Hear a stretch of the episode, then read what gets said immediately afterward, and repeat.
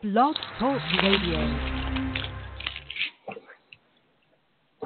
Good afternoon and welcome to the Hoosier Huddle podcast. Today, TJ Inman and I are breaking down the IU's uh, 30 to 20 victory over Ball State on Saturday that pushed the Hoosiers to 2 and 0. I'm your host, Sammy Jacobs. TJ Inman will be um, be here shortly uh, to go over the game. Uh, some news to get out of the way before we start our show. Um, Marcelino Ball was named Fresh Big Ten Freshman of the Week for his performance against Ball State last week. Uh, eight tackles, all solo, uh, and an interception, his first of his career. Also, uh, another announcement: uh, the game on September 24th against Wake Forest uh, has been scheduled for a 3:30 kickoff and will be televised on uh, BTN. so we welcome in TJ Inman. TJ, how are you? I am doing better than Northwestern or Purdue fans are, so that's a plus. Um, you know, we beat Ball State. Uh, the the second half, which we'll talk about, left quite a bit to be desired, but um, you know, first half was very encouraging, and a win's a lot better than a loss when you're trying to trying to build things up. So, all in all, uh, it's a beautiful day here. I can't complain. Yeah, it's an absolutely perfect fall day here in Indianapolis. Uh, being better than than Purdue and Northwestern fans, uh, you didn't really set the bar that high um, there, no. TJ. But um, you know, anything. We've been is, there. Uh, yeah, we've been there, and anything. Um, it's good to hear that that that you're good though. Um, anyway, uh, let's get down to the game. Uh, you know, through the first three and a half quarters, almost, it looked like IU was going to pitch a shutout. Uh, you know, Ball State got a late uh, field goal in the third quarter, uh, but to me, you know, they were up thirty to nothing, and they moved the ball pretty well. They got some big plays which they needed to show. Um, you know, the big loss is Simmie Cobbs, who's, who's probably done for the year. Yeah. Uh, Dan Feeney was out after. I didn't. Uh, uh, one of our other writers, Alex Compton, uh, who is who is down uh, by the sideline uh, in the student section um, with the student athletic board, um, you know, texted me a picture or told me that that Feeney headed off to the locker room. I didn't know what part of the game it was. It was clearly in the first half, but I don't know if it was uh, the first or second quarter. But they played the majority of the game without Feeney, um, and you know, all but one offensive play without uh, Simmie Cobbs again.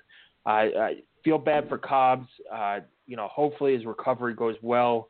Uh, he should get a red shirt out of the season, playing only in in one game, uh, missing another, but he should get the year back. Um, yeah. And, and be back for uh, 2017 and, and maybe 2018 if he doesn't um, head to the NFL draft. Uh, but you know, to me, the, the injuries played a big part of why this offense kind of stalled out in the second half. They couldn't really get a run game going uh, in the second half, but it was great to see uh, Richard uh, Lagow go deep uh, to Westbrook on that first touchdown. It was a great catch.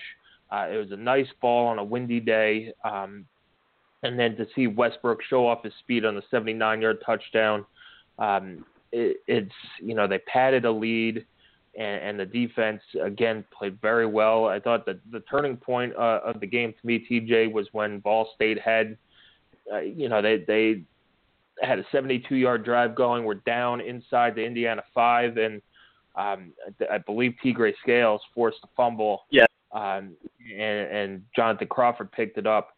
Uh, that to me changed the game. Uh, it was 10 nothing at the time.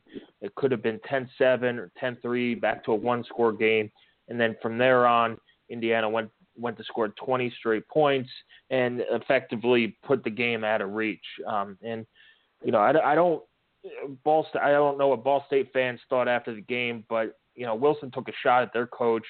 Um, you know, first time head coach, and, and kind of the clock management, and, and maybe some of the um, some of the the calls, uh, especially after the block punt touchdown to make it 30 to 13, um, or you know maybe maybe you know you go for two, make it a, a two score game uh, instead of a three score game. It, it, it, was just a weird uh, weirdly coached game from Ball State, but a lot of things to clean up for IU. Uh, punt team, you know, Joseph Gideon was was pretty good. Uh, you know, a lot of people were complaining about the speed of his punts. I don't think that's why that punt got blocked. The, the guy came off the left edge unblocked, uh, and you know, nine, nine times out of ten, if you don't block a guy, he's gonna block the punt or get get a piece of the punt uh, or something like that. So, you know, they need to clean that up. It's another critical error in um, on special teams where where you thought IU would be, you know, rock solid at. Uh, but it's good to see Griffin Oakes get get his swag back, uh, hitting three yeah. field goals along a 49 on a. It, it was a tricky, windy day um, at IU. The wind was coming out of the uh, coming out of the, the northwest a little bit, and, and it was uh, a pretty pretty stiff breeze. But um, overall, no I thought it was a good game. Either. Yeah, there there was no, no doubt, doubt. They were they were good. Yeah, so it, it's good to see him get back in, into it.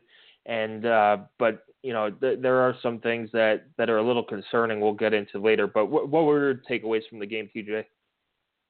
Well, I mean, uh, you know, I I think that it, really was a game of kind of two halves, or even two different segments that weren't quite half and half. You know, the first maybe 35 minutes for Indiana, um, very good. You know, Ball State, yeah, they moved the ball somewhat in the first half, but I, I mean that's going to happen. You're not Indiana's not at a point where they're just going to completely suffocate offenses. Um, you know, it's kind of a bend not break on on one drive, but yeah, they forced those takeaways. Uh, had Jonathan Crawford recover two fumbles. Marcus Oliver again forces another one. He's just really good at that. Then Tegray Scales forced the second one. Uh, Marcelino Ball with the interception on a on a pass to Riley Neal didn't should not have thrown it. That was the you know the first play of a drive. They were trying to get themselves back in the game, kind of a desperation toss that he shouldn't have made. Marcelino Ball made him pay. Uh, you know, a difference for this defense from past years. I think number one, they're I, I think they're clearly better at tackling uh, in space. Um, you're not seeing very often when plays are turning from you know you almost have a 10 yard gain and then all of a sudden two or three guys miss and eight or 10 yards turns into 50 you know that's rarely happening so far um Ball State was unable to generate a ton of explosive plays so that's good that's a good side of it uh Lagow 17 for 27 266 three touchdowns you know, I, I thought that uh, I thought he was pretty solid. Um, I, I know that there has been some criticism uh, of his accuracy. I don't think that's entirely valid. Um, uh, he didn't light it up, but he wasn't asked to. You know, uh, uh, the offensive play calling, which we'll get into, really went into a shell. For me, I, I'm looking at this as Indiana's offense when it was still a contest, and then the offense after really it looked like it had you know been decided, and then we all had flashbacks to to blown leads at the past, and thought really they never really threatened to win the game, but it could have. I mean, it, it could have gotten real hairy there, if not for a couple of plays by the Indiana defense and a and a third down conversion for Mitchell Paige, um, when the Hoosiers were trying to run out the clock. So uh, the the first first part of the game, you know, Indiana's offense gets a field goal after a forced turnover or a takeaway, excuse me. I'll do my push-ups now. Um, you know, they get the field goal because of a penalty on Dimitric Camiel that you know, not smart. Uh, to clean that up. Silly, silly penalty. Yes. You know, I went back and watched the game afterwards, um, and it, it was a silly penalty. It, it was clearly after the play. The guy was on the ground, and he just buried him. It wasn't dirty. It was just stupid. Excessive, um, yeah, excessive. Yeah, um, it, it wasn't like a blindside hit or, or you know him throwing a punch. It was just a little, a little too much after the whistle. Um, but you're right. That you know, I, I think I texted you at that point. You know, s- same stuff, different day. Um, yeah. You know, with with yeah, these with the red zone these, problems, yeah. with the red zone problems, and and coming up Wake Forest, and uh, I've been watching this game earlier this morning against Duke. Wake, Wake Forest, you can't do that against them. You're going to have to get seven points when you can because that defense is very, very good. Um, yep. And if you, you get a 15 yard penalty that pushes you back, takes four points off the board, that could be the difference, uh, you know, against one of these Power Five teams, especially against a team like Wake Forest, whose defense is is very solid and whose offense has started to come around a little bit, maybe, um, but could definitely play ball control and and limit IU's possessions. So that that penalty, you know, could have happened, and then, you know, I thought the the red zone offense is a little bit better. You, you didn't really need it um, all that right. much, but to me, uh, they got to get the the offensive line is is starting to concern me a little bit. Um, it, it's a line that had expectations to to be one of the best in in the Big Ten. Um, now I know you don't have guys like Tevin Coleman or Jordan Howard back there running the ball, but you know, Devine Redding's no slouch, and um, the line gave up four sacks. TJ, I don't know what the last game was where IU gave up four sacks, but they gave up four sacks, um, and they only averaged 4.2 yards rushing, and that's including the sack yardage from uh, Richard Lagow. But you know, Devine Redding had you know a long uh, 28 yards. To me, I, I don't know. It, he's not doesn't look like the same type of runner that he had that he was at the end of last year, where he hit the hole hard and, and went upfield and and could get 15, 20, 25 yards and, and eventually maybe bust one uh, long one for a touchdown. He, he's dancing around too much. He's uh, not hitting that hole hard, and the offensive line needs to step up too. You can't have four sacks. Um, a lot of those killed drives, especially in the second half. Uh, and and we'll see. I'd, I'd like to see personally. I'd like to see Mike Majette, who averaged uh, nine and a half yards per carry, and Devonte Williams with 4.6 yards per carry, and, and Cole Gest get the ball a little bit more uh, until Camion comes back and, and gives them a, a home run threat. But you know, to me, Devine Redding's got to step up his game, and the offensive line has to play like they're expected to if IU's going to, you know, make some noise in the Big Ten East this year.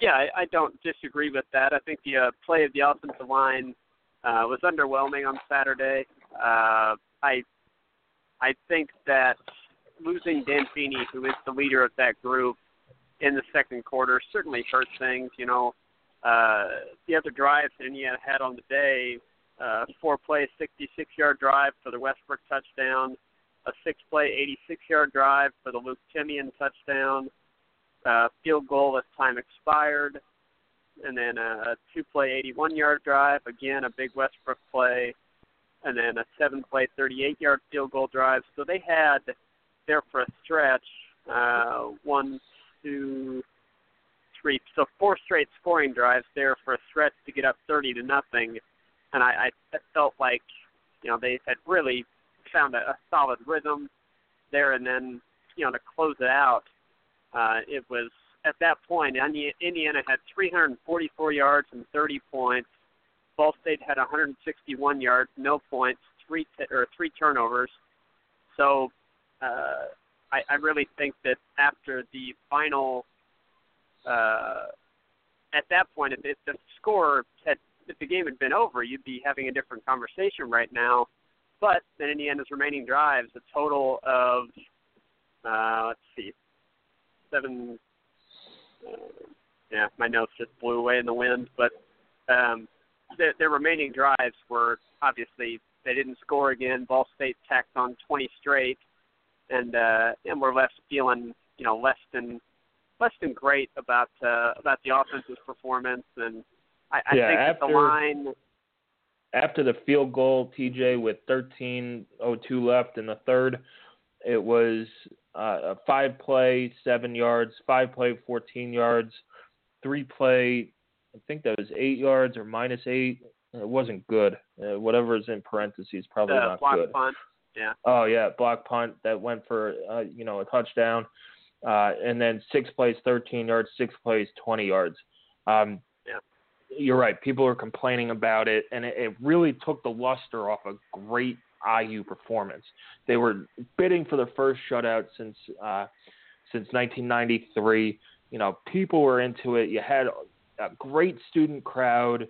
Um, you had people talking on on social media about how good the defense looked, and then all of a sudden it's you know 30 to 20, and people are hanging on for dear life, and it just takes a little bit of that luster off off the win, uh, and, and and the good feeling at you know uh, you still feel good about winning that game, but yeah, you know if and you, you had to be if if you're betting on IU, you had to be absolutely furious uh, with the Ball State's backdoor cover. But you know, it's it, winning that game thirty to six would have been so much nicer uh, in terms of presentation than than winning thirty to twenty and and sort of holding on for for dear life there. Yeah, yeah, I agree. I I think that it's uh, it's important to remember uh, for the defense's sake. I think you know in the defensive meeting rooms they're not going to be real happy. You know they gave up 371 yards, but you know they held Ball State, which was a rushing attack that we were concerned about coming into the week based on what they did to Georgia State and how physical, uh, physically overwhelming they were able to be in the second half of that game Indiana held them to uh, 3.7 yards to carry. You know, neither of their their running backs, Green or James Gilbert, were really able to get anything going. Um, so that was encouraging. And then yep, they you know, the defense two only sacks. gave up. Yeah, the defense only gave up 13 points.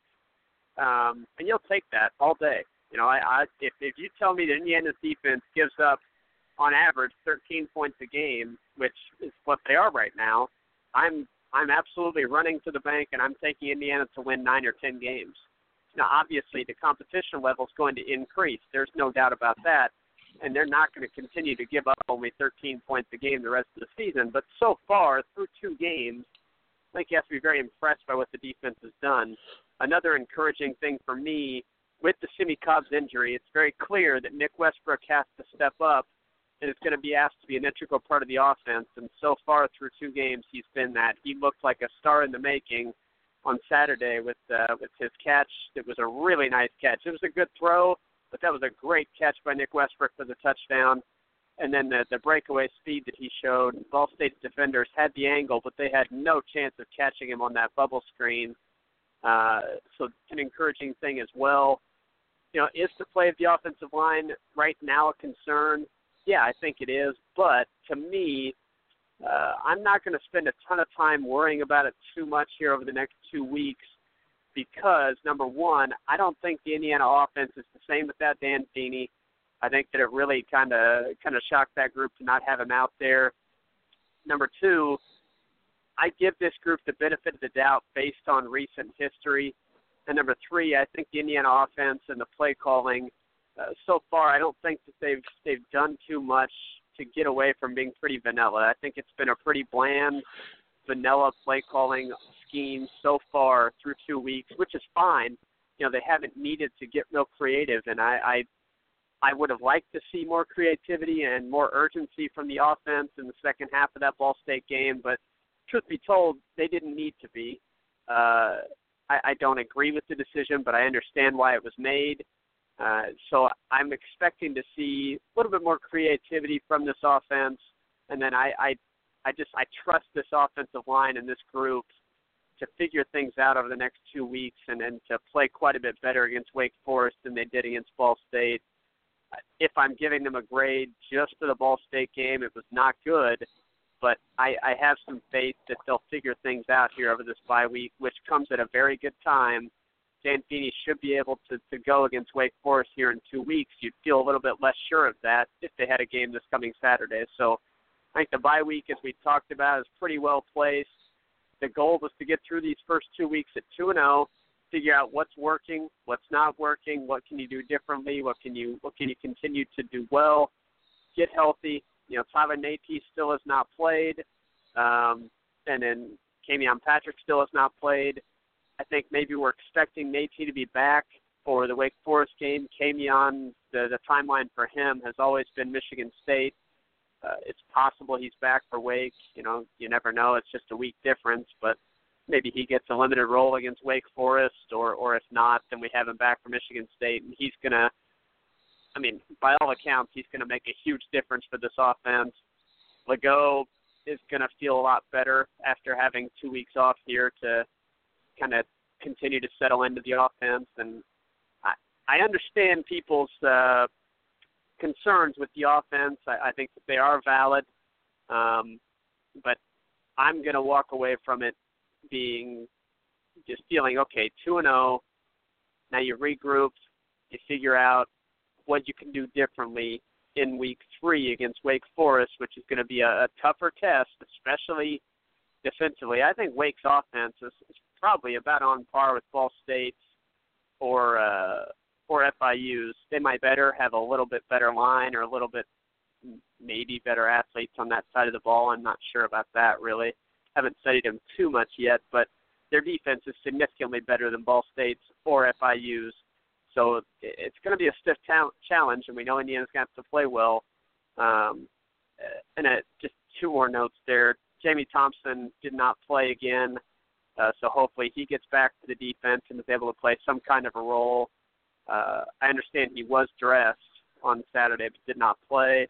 And then Isaac James, same thing. Uh, he did not get into the game for some reason, which is surprising to me. But um, I guess that's a, a wrap on the offense. If you had anything else to to mention there. Yeah. We'll we'll have our well, preview I, pod I, for wanna, week, but yeah, I want to get into the Simmie Cobbs injury a little bit more, um, and, and talk about some guys who need to step up. And, and one of the guys who had an excellent year last year has kind of been missing in action this year is Ricky Jones.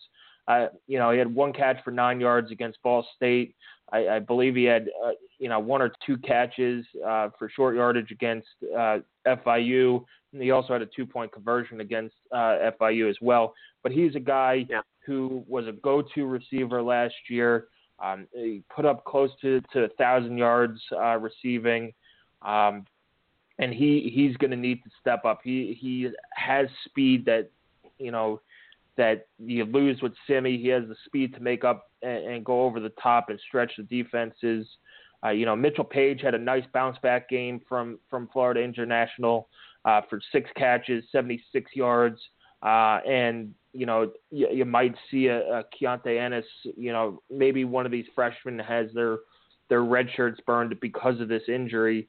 Um, because they need somebody to step up. If it's not Ricky Jones, somebody else does, and and you can't you know, as good as Nick Westbrook has has been, you can't rely just on one one guy who has played, you know, a year and, and two games of football uh, to to step up and and replace a guy like Simmie Cobb. So, you know, the depth they have depth there. Now it's it's being tested a little bit, and you know, yeah, we'll see if they are. I don't want to say desperate enough, but or if they're put into a position uh, where they need, you know, an athlete like Keontae Ennis um, or Jonah Morris or, or you know guys yeah. like Taysir Mack, um, you know Phil Banker as well, guys who were probably going to redshirt now are back into the mix, uh, into playing, and and you know it's unfortunate to use the redshirt, but this injury comes early enough where you do get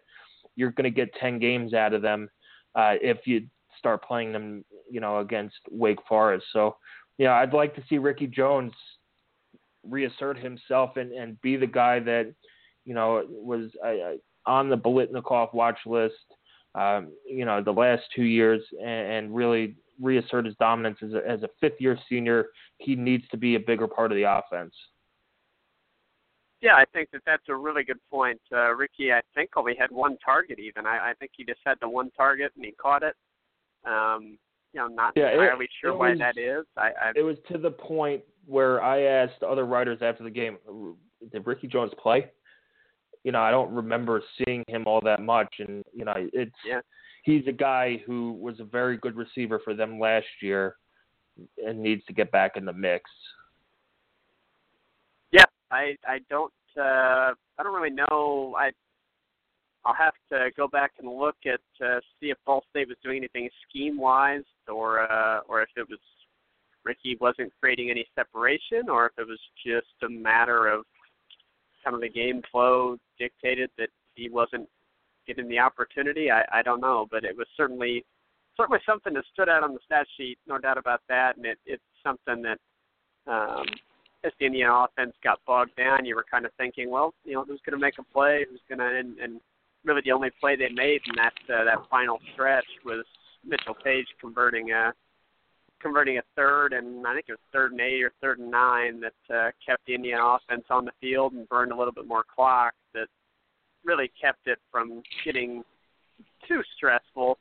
Um, so that I mean you're looking for somebody and I, I think Jonah Morris is an interesting guy. If I don't know if we've had a an injury health update on him recently or a status update on him, but he hasn't played yet. Uh, like you said, Banker, Mack, Ennis, none of those guys have played yet. Donavan Hale has.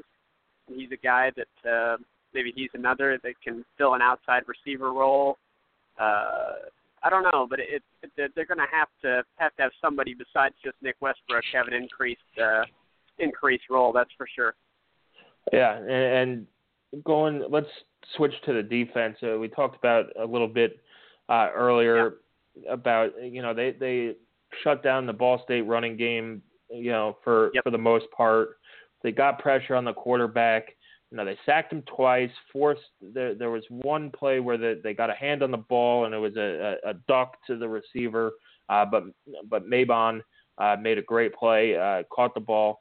But you know to me you know, people were complaining, oh, the defense, you know, you know, couldn't get off the field. They were tired late in the game.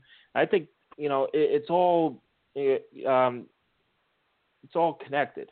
Uh, the the offense couldn't put a drive together in late in yeah. the game and get get an extended rest for this defense.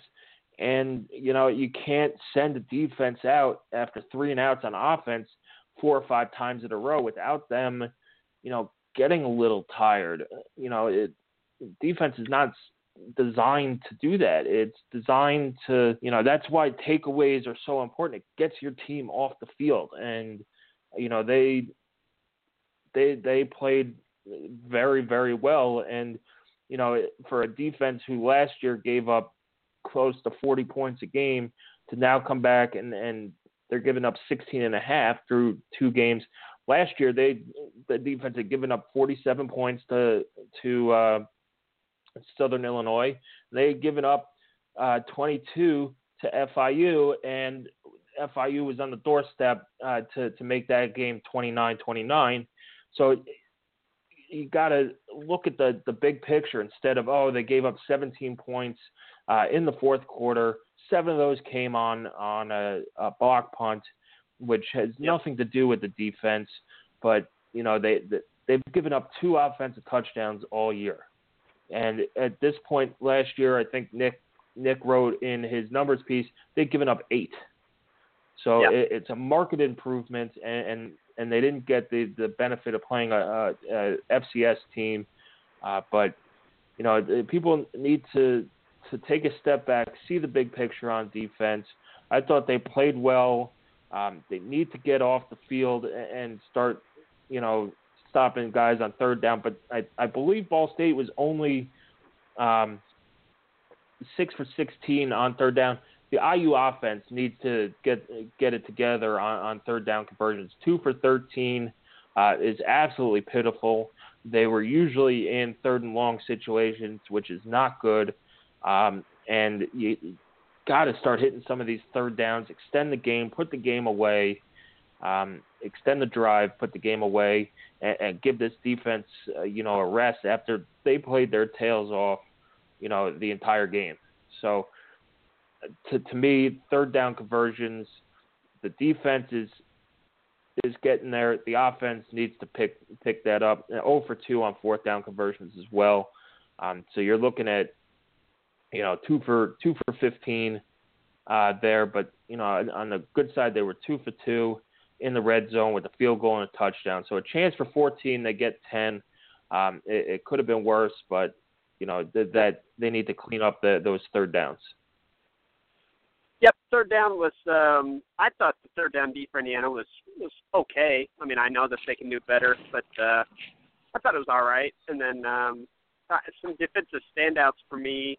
You mentioned Marcelino Ball, Big Ten Defensive Freshman of the Week, uh, well deserved. You know, he got lost on a on uh, one pass coverage situation, or at least it looked like he did. Maybe that was just my novice eyes fooling me, but um, very good game for him. He and Oliver both had eight tackles and a uh, forced takeaway. Balls and I, INT, and uh, Oliver with another strip fumble. Um, good to see Chase Dutra back out there. Uh, he played you know, pretty significant number of snaps and uh, had six tackles, including uh, half tackle for loss. Tegray Scales had uh, one and a half tackles for loss. He was active again, another forced fumble for him. Crawford and Damian Willis, I thought both played pretty well. Uh, Tony Fields, I, he's a guy that has gone under the radar. I thought he had another solid game as a rotation member.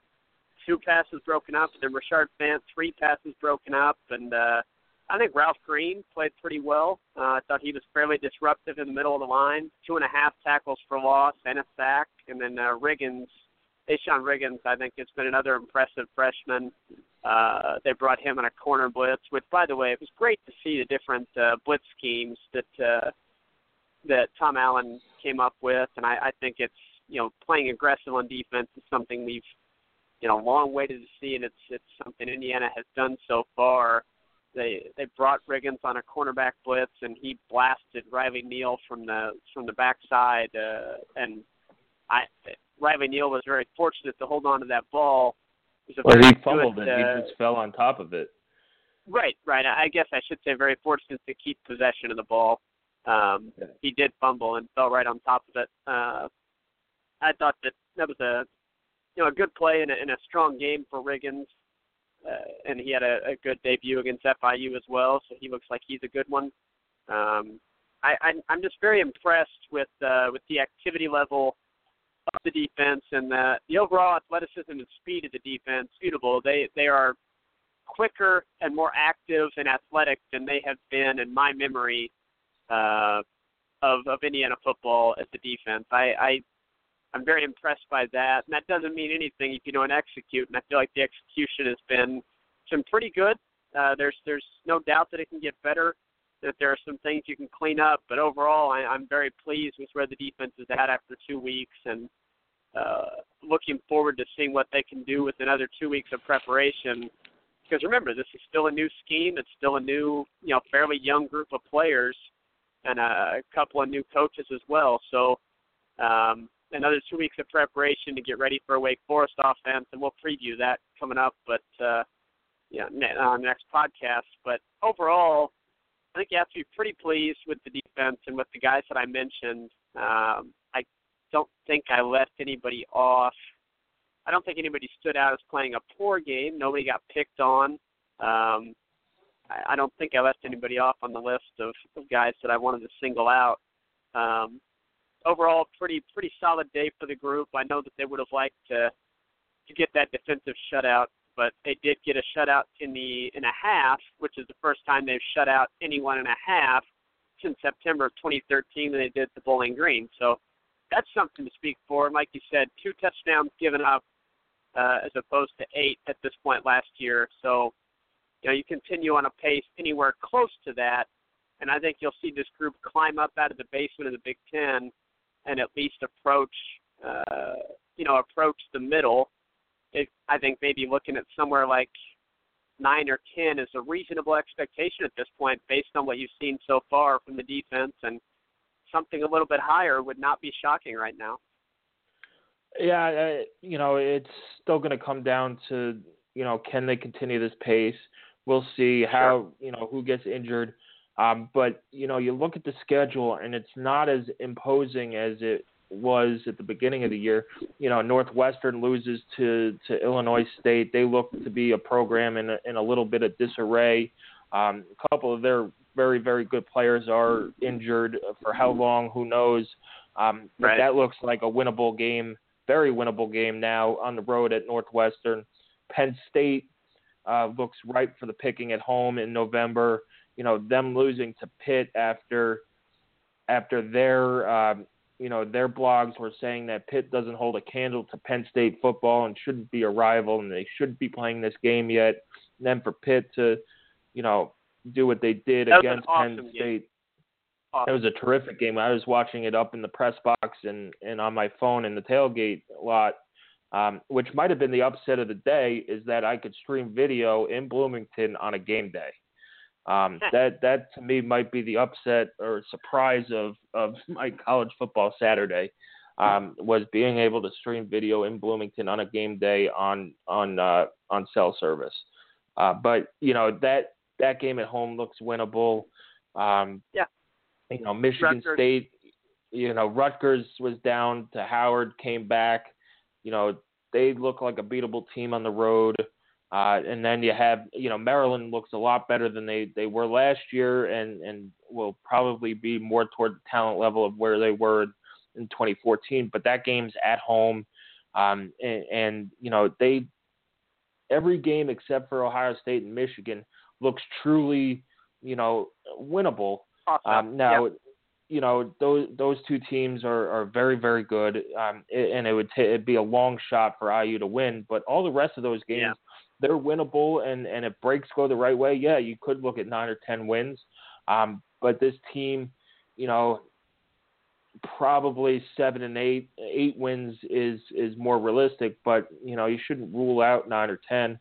You know, we- we'll see where it goes, but you know, open week this week got to focus on got to beat Wake Forest. If if you want to get to nine or ten wins, you got to get to three first. Um, you got to take care of this Wake Forest team.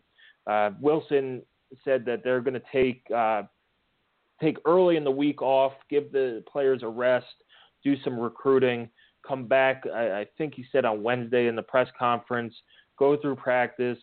Uh, do uh, you know have them do football activities on Saturday to keep them on on a regular schedule, and then get back into Yeah. game week um, the next week. So you know, hopefully Dan Feeney's ready to go. Uh, it is a concussion uh, that he has. Having a week off should help him, um, and this offense is so much better with him at guard, uh, leading that offensive line, and then you know, we'll see. Wake Forest. We'll have our Wake Forest preview uh, next week. Going into it, Wake Forest does play Delaware this week. I, I believe it's like an ACC network game. It might be on ESPN three, uh, but take Yeah. a look at that game. Uh, you know, take a look at their win against Duke last week. That game uh, replay could be found on ESPN three as well. Um, so you know, Wake, a lot of similarities to the team they played last year. Um, but you know now they're they're two and zero uh, and, and beat a, a you know a, a Duke team that that's been a perennial bowl team the last the last few years on the road um, and, put up 24 points. So we'll see uh, how Wake does this week. See if they could carry that momentum into Bloomington. Uh, and IU's got to you know they got to come out, clean up the offense take care take care of the ball um, and, and keep tacking on points and, and and get rid of these these penalties in the red zone, which knock knock you out of uh, knock you out of a, a probable touchdown and put you into to field goal range. But uh, TJ, anything else uh, before we uh, head off for the week? Yeah, I mean, I think for me, we kind of you know, we talked about the first segment of this season being, and I apologize for pulling a Jim Nantz there with what we talked about. Uh, Jim Nantz still sims things. It bothers me to do that all game. I know you probably noticed it during your Jets game yesterday. Um, but I was too busy yelling at Revis, uh, getting burned by AJ Green. yeah, that was the day Yeah. of uh, NFL football. But I'm reminded again how much more exciting I find the college product, but not better, but more exciting. But um, anyway, the we kind of looked at the segment of the season. The first one as you know, get to two and zero before the bye week. Indiana did that, and there weren't you know really any heart attack inducing moments uh, during those two games. So for me, that's a success. Uh, I still look at this season as the first goal, and you know the players and coaches are going to have loftier goals than I do because they should. I mean, they're that's they're putting in so much blood, sweat, and tears that for them to have anything less than you know winning nine or ten games as an expectation would be you know really foolish of them. But for me, uh, the first goal is to to get back to a bowl game, uh, to have a winning record. Anything on top of that is you know complete gravy. Uh, but I, I still look at this team as, as being on target to accomplish those first two goals if they continue to progress and and, and are able to to to get a little bit more production out of the offense, um, a little bit.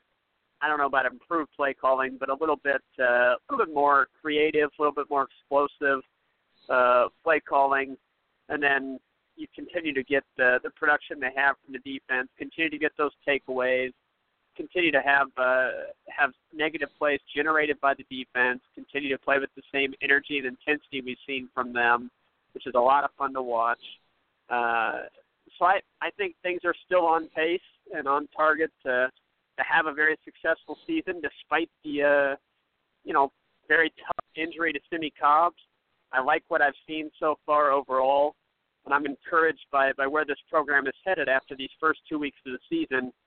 So a lot of quality football to watch this coming Saturday without the the stress of having Indiana playing so, you know, I'm looking forward to taking advantage of that and getting back to it with a, a very long and, and grinding uh, 10 game stretch that is going to test this program's uh, this program's roster to its fullest. So, yeah, I hope exactly. that they rest up and, and really get their rest and uh, and get as healthy as possible before this stretch starts because it, it's going to be a grind. And I know that they're aware of it. I think the bye is is well timed, but you know, we might be thinking differently about that once the end of October rolls around, and and they could use a second bye at that point that won't be coming. So, I think the bye is good right now, and I, I think it's a good thing to have it right now. But, uh, you know, it's it's going to be a real grind October, start of November when they're playing ten straight FBS opponents. It's going to test this program, and in the past they would not have been able to hold up to it. We'll see if this. Uh, if this group of Hoosiers can. I think it's an improved roster from top to bottom and the deepest roster that Kevin Wilson's had. I don't think it's really close either, but you know, we're we're going to see. It's going to be tested, and and my optimism is going to be uh, is going to be really. We'll see if I have the same feeling in a in a, a another seven or eight weeks time, but. uh I, I love yeah. watching Indiana football, especially when they're when they're uh, able to knock off Ball State. I could not have taken another another loss to, to the Cardinals. I, I know quite a few people uh, graduated from that school and losing to losing to them for a fourth straight time would um, not have been something I, I savored. Yeah, and you bring up a good point with the building depth for this run of 10 straight Power 5 games. Uh, that was something Wilson did say in his press conference that they really took these two games to look at what they had guys who could play um, guys who aren't ready yet, uh, and, and, really yeah. maybe that's part of the reason the offense hasn't been that explosive. They've been running in and out guys a lot, um, especially at running back uh, on defense as well. So, you know that that might be a, a reason why you know the goal wasn't to go drop you know 60 points on each of these teams and win by 40. The goal was to to get out of it two and zero oh, see what you have for this stretch run of 10 games uh, in a row, see who you're comfortable playing with against a Power Five opponent. And I think that goal is accomplished now. And, and the next goal going forward is to come out of the non conference 3 and 0 and head into Big Ten play against Michigan State at home in prime time, undefeated, uh, and having a, a, good deal of momentum on your side uh, going into that game. Um, so I fans enjoy the uh, enjoy the open week. It's one of the few weeks that that we get to sit down and watch college football live on TV uh, at home without having to do anything. Uh, there are a lot of good games. You got Oklahoma, Ohio State this weekend, uh, Notre Dame, Michigan State. Uh, Louisville is hosting game day and playing uh, Florida State down, down a short trip on on 65. Um, so that'll be yeah. a good one. So there's a handful. It's not week one, but there are a handful of really good games uh, going mm-hmm. on this week. Um, and, we'll be back with, with more coverage uh, of IU football. Uh, you know, later in the week, we're going to do a, um, a mailbag. So do send your questions. Uh, either hit us up on Twitter at Hoosier underscore huddle, or you can email the questions to the Hoosier Huddle at gmail.com. Uh, we'll try to get to all of them. Um, you know, keep keep your questions clean. Uh, but other than that, you know, send whatever questions you like. We'll we'll try and answer them all. And keep coming back to HoosierHuddle.com. Uh, TJ, thanks for joining us on a beautiful Monday, and enjoy uh, enjoy the week of rest. Absolutely. Thanks everyone for listening, and we'll we'll still have great content. So keep checking the site, and uh, yeah, we'll be back uh, in full force next week. All right, that does it for the post-game show uh, for Indiana Ball State. Uh, do send us questions going forward, um, what you like and uh, what you like about the IU season so far, what you don't like, what are you concerned about. So, you know, give us a, a shout out on Twitter, uh, email us uh, questions. Uh, we love interacting with fans. again, the game against Wake Forest is September 24th. It's at home. Game time is 3:30. Television is Big Ten Network. Um, enjoy the rest of your Monday and enjoy the week uh, without IU football as best as you can. Uh, thank you for listening, and we appreciate it.